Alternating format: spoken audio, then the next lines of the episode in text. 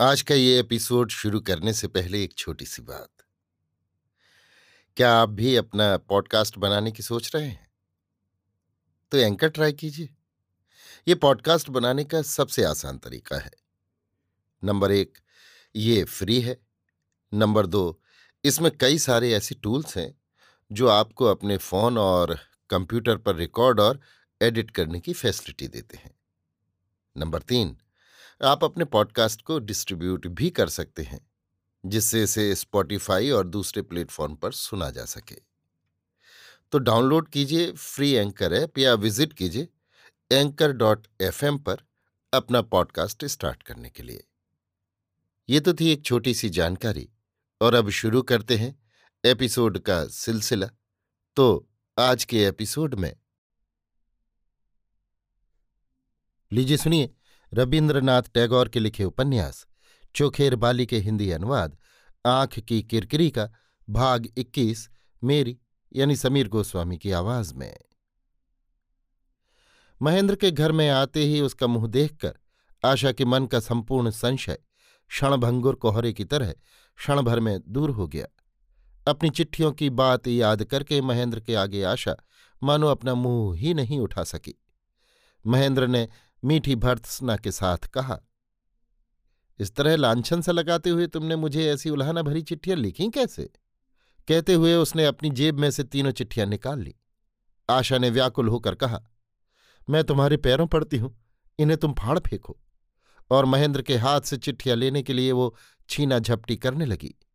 महेंद्र ने उसे रोकते हुए चिट्ठियाँ जेब में रख ली और बोला, मैं तो पढ़ाई की सुविधा के लिए गया और तुमने कुछ और ही समझ लिया? मुझ पर संदेह किया? आशा की आँखें भर आईं। उसने कहा, अब की बार तुम मुझे माफ़ कर दो। अब मुझसे ऐसा कसूर कभी नहीं होगा। महेंद्र ने कहा, कभी नहीं। आशा ने कहा, कभी नहीं। तब महेंद्र ने आशा को अपनी तरफ़ खींचकर उसकी भोली सूरत पर एक चुम्बन जड़ दिया। आशा ने कहा, चिट्ठियाँ मुझे दो, फाड़ फेंकू। महेंद्र ने कहा नहीं रहने दो। आशा विनय के साथ सोचने लगी। मेरे कसूर की सजा के तौर पर चिट्ठियाँ इन्होंने अपने पास रख ली हैं। इन चिट्ठियों के मामले में विनोदनी से आशा का मन जरा कुछ फिर सा गया। पति के आगमन संवाद को लेकर वो सखी के पास आनंद प्रकट करने नहीं गई, बल्कि उससे कुछ बची बची ही रही। विनोदनी भी इस बात को ताड़ गई और कामकाज के बहाने इन लोगों से दूर ही दूर रहने लगी। महेंद्र ने सोचा ये तो बड़ी विचित्र बात है। मैंने तो सोचा था कि अब की बार विनोदनी खास तौर से मेरे सामने आएगी। किंतु हुआ उल्टा। तो फिर उन चिट्ठियों के मानी क्या हुए? महेंद्र ने अपने मन को इस बात के लिए काफ़ी मज़बूत कर लिया था कि वो नारी हृदय का रहस्य जानने की कतई कोशिश नहीं करेगा। उसने सोचा था विनोदनी अगर पास आने की कोशिश करेगी भी तो मैं दूर रहूँगा। किंतु आज मन ही मन बोला, नहीं, ये तो ठीक नहीं हो रहा। ऐसा लगता है, मानो हम लोगों में सचमुच ही कोई विकार आ गया हो। विनोदनी के साथ सहज स्वाभाविक ढंग से बातचीत हँसी मज़ाक और आमोद प्रमोद करके इस संशयाच्छन उमस की सी स्थिति को खत्म कर देना ही चाहिए। महेंद्र ने आशा से कहा, अब तो मालूम होता है मैं ही तुम्हारी सहेली की आँख की किरकिरी बन गया हूँ। आजकल उनके तो दर्शन ही दुर्लभ हो गए हैं। आशा ने उदासीनता से उत्तर दिया मालूम नहीं उसे क्या हो गया है। इतने में राजलक्ष्मी चली आई और रुंधे हुए गले से बोली बिपिन की बहू ने तो जाने की ही ठान ली है, मानती ही नहीं। महेंद्र ने अपने चकित भाव को संभालते हुए कहा, क्यों माँ? राजलक्ष्मी ने कहा, मालूम नहीं क्या बात है, अब की तो वो जाने के लिए मेरे पीछे ही पड़ गई है। तू तो किसी की खातिर करना जानता ही नहीं। भले घर की लड़की पराए घर पड़ी है, उसे अपना समझकर अपनाया नहीं जाए तो वो रहेगी क्यों? विनोदनी अपने सोने के कमरे में बैठी बिछौने की चादर सी रही थी। महेंद्र ने पहुँचते ही पुकारा, किरकिरी, विनोदनी संयत होकर बैठ गई। बोली, क्या है महेंद्र बाबू? महेंद्र ने कहा, ये क्या? महेंद्र, अब बाबू कब से हो गया? विनोदनी ने सिलाई की तरफ़ नत दृष्टि रखकर कहा तो फिर आपसे क्या कहा करूँ? महेंद्र ने कहा अपनी सखी को जो कहती आई हो। आँख की किरकिरी। विनोदनी ने पहले की तरह मज़ाक में इसका कोई उत्तर नहीं दिया। अपनी चादर सीने में ही लगी रही। महेंद्र ने कहा, मालूम होता है सखी के साथ पक्का सच्चा संबंध हो गया है। इसी से अब उस नाम से दूसरे से सखापा नहीं जोड़ते बनता। विनोदनी ने जरा ठहर कर दांत से बचा हुआ सिलाई का डोरा काटते हुए कहा, सो मैं क्या जानूं, आप ही जाने। इतना कहकर उसने और सब उत्तरों को दबाते हुए गंभीर मुँह से कहा, कॉलेज की मैच से अचानक लौट कैसे आए? महेंद्र ने कहा, सिर्फ़ मुर्दे चीरकर और कितने दिन काट सकता था? विनोदनी ने फिर दांत से सूत काटा और मुँह बगैर उठाए ही कहा, अब शायद जिंदों की ज़रूरत है। महेंद्र ने तय किया था कि आज वो विनोदनी के साथ अत्यंत सहज, स्वाभाविक भाव से से परिहास और उत्तर प्रत्युत्तर करके बातचीत का अच्छा सिलसिला जमा लेगा। किंतु विनोदनी की तरफ़ से ऐसा एक गांधीर्य का भार उस पर हावी हो गया कि कोई हल्का जवाब जी जान से कोशिश करने पर भी उसकी जबान पर नहीं आया। विनोदनी आज कैसा तो एक तरह का कठिन दूरत्व रखती हुई चल रही है। ये देखकर महेंद्र का मन बड़े वेग के साथ उसकी तरफ़ बढ़ने लगा। उसकी इच्छा होने लगी कि कोई एक ज़ोर का धक्का देकर इस व्यवधान को वो धूल में मिला दे। विनोदनी के अंतिम वाक्याघात के विरुद्ध कोई प्रतिघात न करके महेंद्र ने उसके पास बैठकर कहा, तुम हम लोगों को छोड़कर जाना क्यों चाहती हो? कोई अपराध बन पड़ा है हमसे? विनोदिनी ने जरा पीछे हटकर सिलाई से मुँह उठाकर अपने विशाल उज्ज्वल नेत्रों को महेंद्र के मुँह पर स्थापित करते हुए कहा, ज़रूरी काम तो सभी को होता है। आप जिन सबों को घर में छोड़कर कॉलेज की मैस में गए थे। सो क्या किसी के अपराध से गए थे? मुझे भी क्या नहीं जाना चाहिए? मेरा भी क्या कोई ज़रूरी काम नहीं हो सकता? महेंद्र को इसका कोई अच्छा जवाब बहुत देर तक ढूंढे न मिला। कुछ देर ठहर कर उसने पूछा, तुम्हें ऐसा क्या ज़रूरी काम आ पड़ा कि बिना गए बने ही नहीं? विनोदनी ने अत्यंत सावधानी से सुई में डोरा पिरोते हुए कहा, ज़रूरी काम कोई है या नहीं, सो तो अपना ही मन जान सकता है।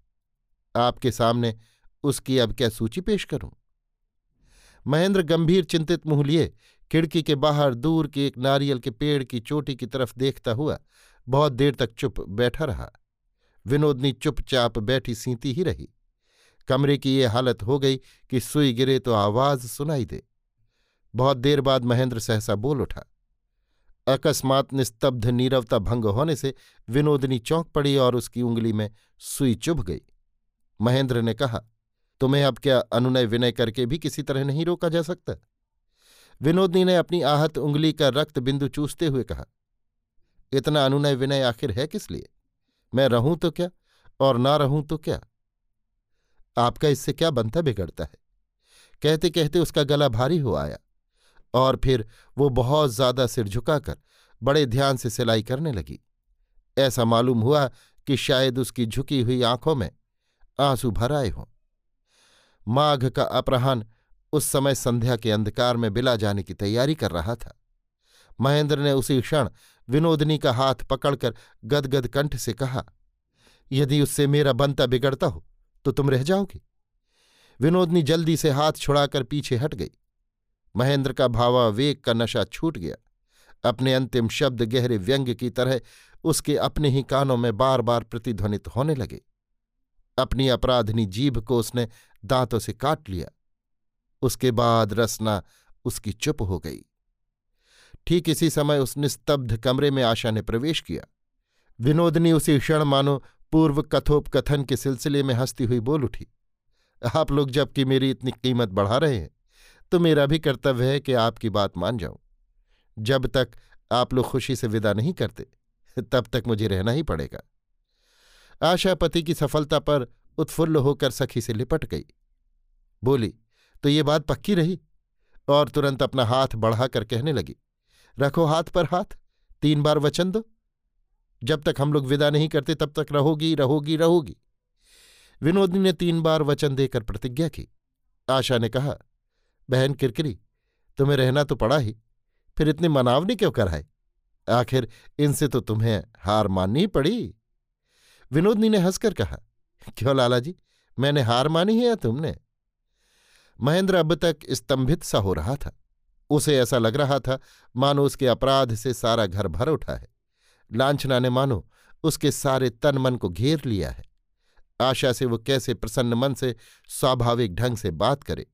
एक क्षण में वो कैसे अपने विभत्स असंयम को सरल सरस हास्यालाप में बदल डाले। ऐसा पैशाचिक इंद्रजाल रचना उसके बूते से बाहर की बात है। उसने गंभीर मुँह से कहा, हार तो मेरी ही हुई है। और फिर तुरंत कमरे से निकलकर बाहर चला गया। कुछ देर बाद महेंद्र फिर लौट आया और विनोदनी से बोला, मुझे क्षमा करो। विनोदनी ने कहा, तुमने कसूर क्या किया है लाला जी जो क्षमा करूँ? महेंद्र ने कहा, तुम्हें यहाँ ज़बरदस्ती बाँध रखने का हमें कोई अधिकार नहीं। विनोदिनी ने हँसते हुए कहा, ज़बरदस्ती की कब? मैंने तो नहीं देखी। प्रेम से अच्छी तरह ही तो रहने के लिए कहा है। इसका नाम ज़बरदस्ती थोड़े ही है। बताओ तो बहन किरकिरी, ज़बरदस्ती और प्रेम क्या एक ही चीज़ हुई? आशा ने उससे पूरी तरह सहमत होकर कहा, हरगिज नहीं। विनोदनी ने कहा, लाला जी, तुम्हारी इच्छा है कि मैं यहाँ रहूँ। मेरे चले जाने से तुम्हें कष्ट होगा। ये तो मेरे लिए सौभाग्य की बात है। क्यों बहन किरकिरी, संसार में ऐसे सहृदय कितने मिलते हैं? और किसी तरह ऐसे व्यथा में व्यथित और सुख में सुखी होने वाला मित्र सौभाग्य से मिल ही जाए तो मैं भला उसे छोड़ने के लिए क्यों व्यस्त होने लगी?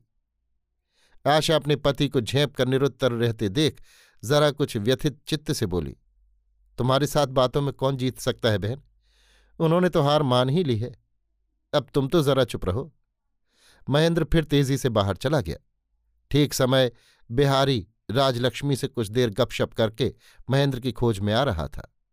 महेंद्र उसे दरवाजे के सामने देखते ही बोल उठा, भाई बिहारी, मुझ जैसा पाखंडी संसार में शायद ही कोई हो।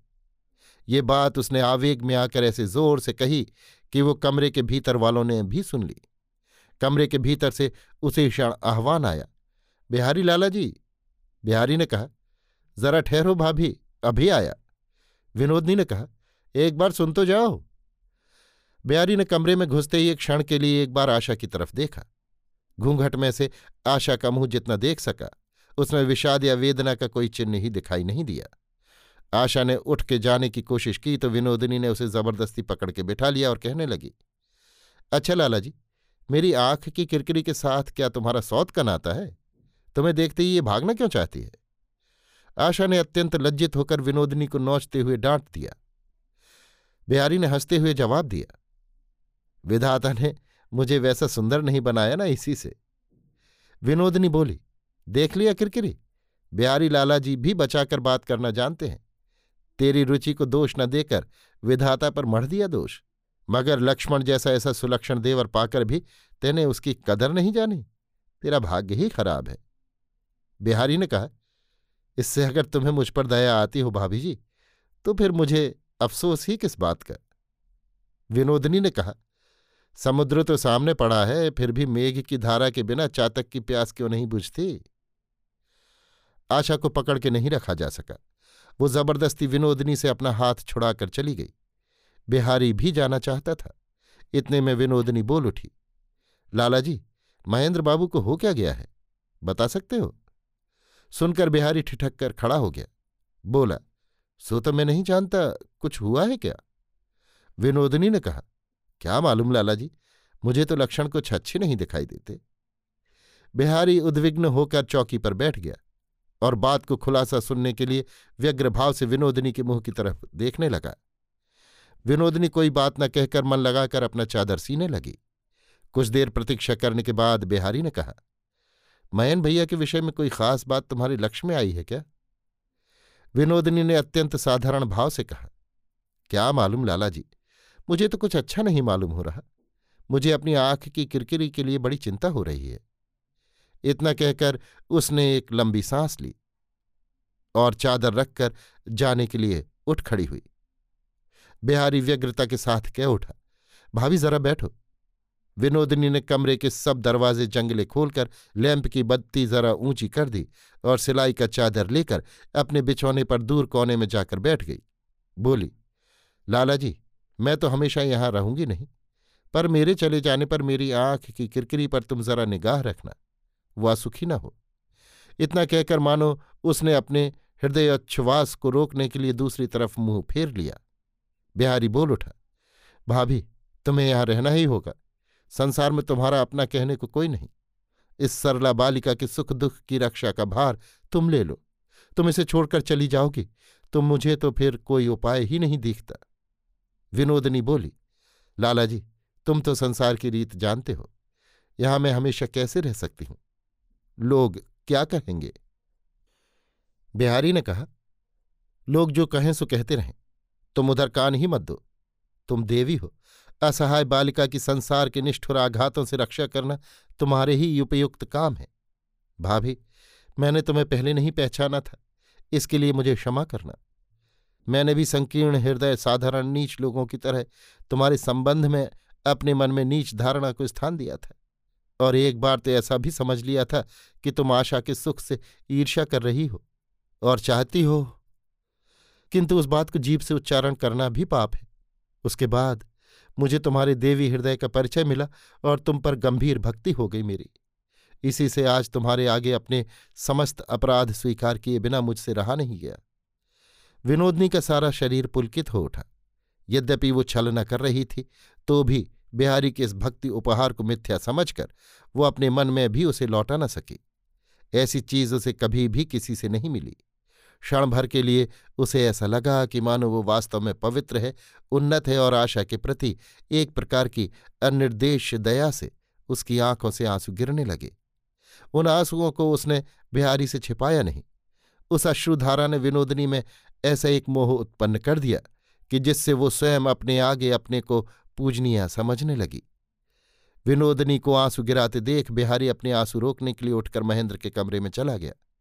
महेंद्र ने सहसा अपने को पाखंडी क्यों घोषित किया?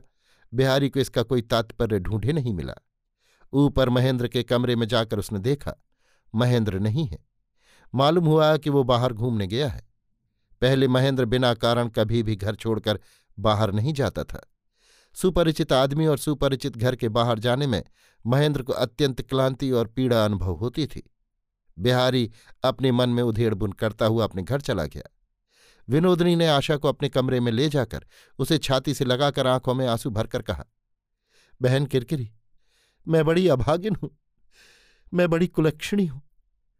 आशा ने व्यथित होकर उसे अपनी बाहुपाश में बाँध लिया और इसने हार्द कंठ से कहा, क्यों बहन, ऐसी बात क्यों कर रही हो? विनोदनी रोदनोच्छ्वसित शिशु की तरह आशा की छाती में अपना मुँह रखकर बोली, मैं जहाँ भी रहूँगी, वहाँ सिर्फ़ बुरा ही बुरा होगा। छोड़ दे बहन, मुझे छोड़ दे। मुझे अपने जंगल में जाकर रहने दे।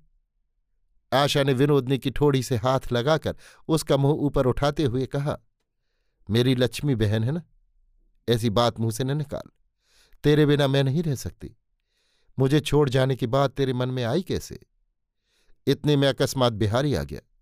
महेंद्र से जब उसकी भेंट नहीं हुई तो उसने सोचा कि किसी बहाने से विनोदिनी के पास जाकर महेंद्र और आशा के बीच पैदा होने वाली आशंका के विषय में कुछ जानकारी हासिल कर ली जाए तो अच्छा। और वो विनोदनी से इस बात का अनुरोध करने के लिए कि महेंद्र को वे कल सवेरे उसके घर ज़रूर भेज दें, वहीं खाना पीना होगा, सीधा उसके कमरे में चला आया। बिहारी के मुँह से विनोदा भाभी निकला ही था कि उसने सहसा लैंप के उजाले में बाहर से ही देखा, दोनों सखियाँ आलिंगनबद्ध हैं और दोनों की आँखों में आँसू चमक रहे हैं। देखते ही वो ठिठक कर खड़ा हो गया। सहसा आशा को ऐसा लगा कि ज़रूर बिहारी ने उसकी आँख की किरकिरी को कोई अनुचित बात कही होगी या कोई निंदा की बात कही होगी। इसी से फिर आज उसने इस तरह चले जाने की बात उठाई है। उसने सोचा, बिहारी बाबू ये बड़ा अन्याय करते हैं, उनका मन साफ़ नहीं। आशा असंतुष्ट होकर कमरे से बाहर निकल गई। और बिहारी भी विनोदनी के प्रति अपनी भक्ति की मात्रा बढ़ाकर विगलित हृदय से जल्दी से अपने घर चला गया। उस दिन रात को महेंद्र ने आशा से कहा, चुन्नी, मैं कल सवेरे की गाड़ी से काशी जा रहा हूँ। आशा की छाती धड़क उठी। बोली, क्यों? महेंद्र ने कहा, बहुत दिनों से चाची को नहीं देखा। एक बार मिला आऊँ सुनकर आशा को बड़ी लज्जा मालूम हुई। ये बात बहुत पहले ही उसके मन में उदित होनी चाहिए थी। अपने सुख दुख के आकर्षण में स्नेहमयी मौसी को भूले हुए थी वो। किंतु महेंद्र ने उस प्रवासनी तपस्विनी की याद की। इससे अपने को वो कठोर हृदय समझकर धिक्कारने लगी। महेंद्र ने कहा, चाची अपने जीवन के एकमात्र स्नेह के धन को मेरे ही हाथ सौंप कर चली गई हैं। एक बार उन्हें देखे बिना मेरा मन सुस्थिर नहीं हो सकता। कहते कहते महेंद्र का गला भर आया। स्नेहपूर्ण, नीरव आशीर्वाद और अव्यक्त मंगल कामना के साथ बार बार वो आशा के ललाट और माथे पर अपना दाहना हाथ फेरने लगा। आशा इस अकस्मात स्नेहावेग का संपूर्ण मर्म न समझ सकी। सिर्फ़ उसका हृदय विगलित हो उठा और आँखों से टप टप आँसू गिरने लगे। आज ही शाम को विनोदनी ने अकारण स्नेहातिशय से उससे जो बातें कही थी, उसकी उसे याद उठाई। महेंद्र और विनोदनी की बातों में कहीं कोई संबंध है या नहीं, सो भी उसकी समझ में नहीं आया। किंतु इतना उसने अवश्य अनुभव किया कि मानो ये उसके जीवन में किसी बात की सूचना है। अच्छी है या बुरी, कौन जाने? भय व्याकुल चित्त से उसने महेंद्र को अपने बाहुपाश में आबद्ध कर लिया। महेंद्र आशा की उस अकारण आशंका के आवेश का अनुभव करने लगा। बोला, चुन्नी, तुम पर तुम्हारी पुण्यवती मौसी का आशीर्वाद है। तुम्हें कोई डर नहीं। वे तुम्हारे ही मंगल के लिए अपना सर्वस्व त्याग कर चली गई हैं। तुम्हारा कभी भी कोई अकल्याण नहीं हो सकता। आशा ने तब दृढ़ चित्त से संपूर्ण भय दूर कर दिया। पति के इस आशीर्वाद को उसने अक्षय कवच के रूप में ग्रहण किया। वो मन ही मन बार बार अपनी मौसी की पवित्र पद धूली माथे से लगाती रही और एकाग्र मन से कहने लगी, मौसी, तुम्हारा आशीर्वाद सदा मेरे पति की रक्षा करता रहे। दूसरे दिन महेंद्र चला गया। विनोदनी को कुछ भी नहीं कह गया। विनोदनी ने मन ही मन कहा खुद तो अन्याय करना और गुस्सा मेरे ऊपर। ऐसा साधु तो मैंने कहीं नहीं देखा। पर ऐसा साधुपन ज़्यादा दिन टिकता नहीं। अभी आप सुन रहे थे रविन्द्रनाथ टैगोर के लिखे उपन्यास, चोखेर बाली के हिंदी अनुवाद, आँख की किरकिरी का भाग 21 मेरी यानी समीर गोस्वामी की आवाज़ में।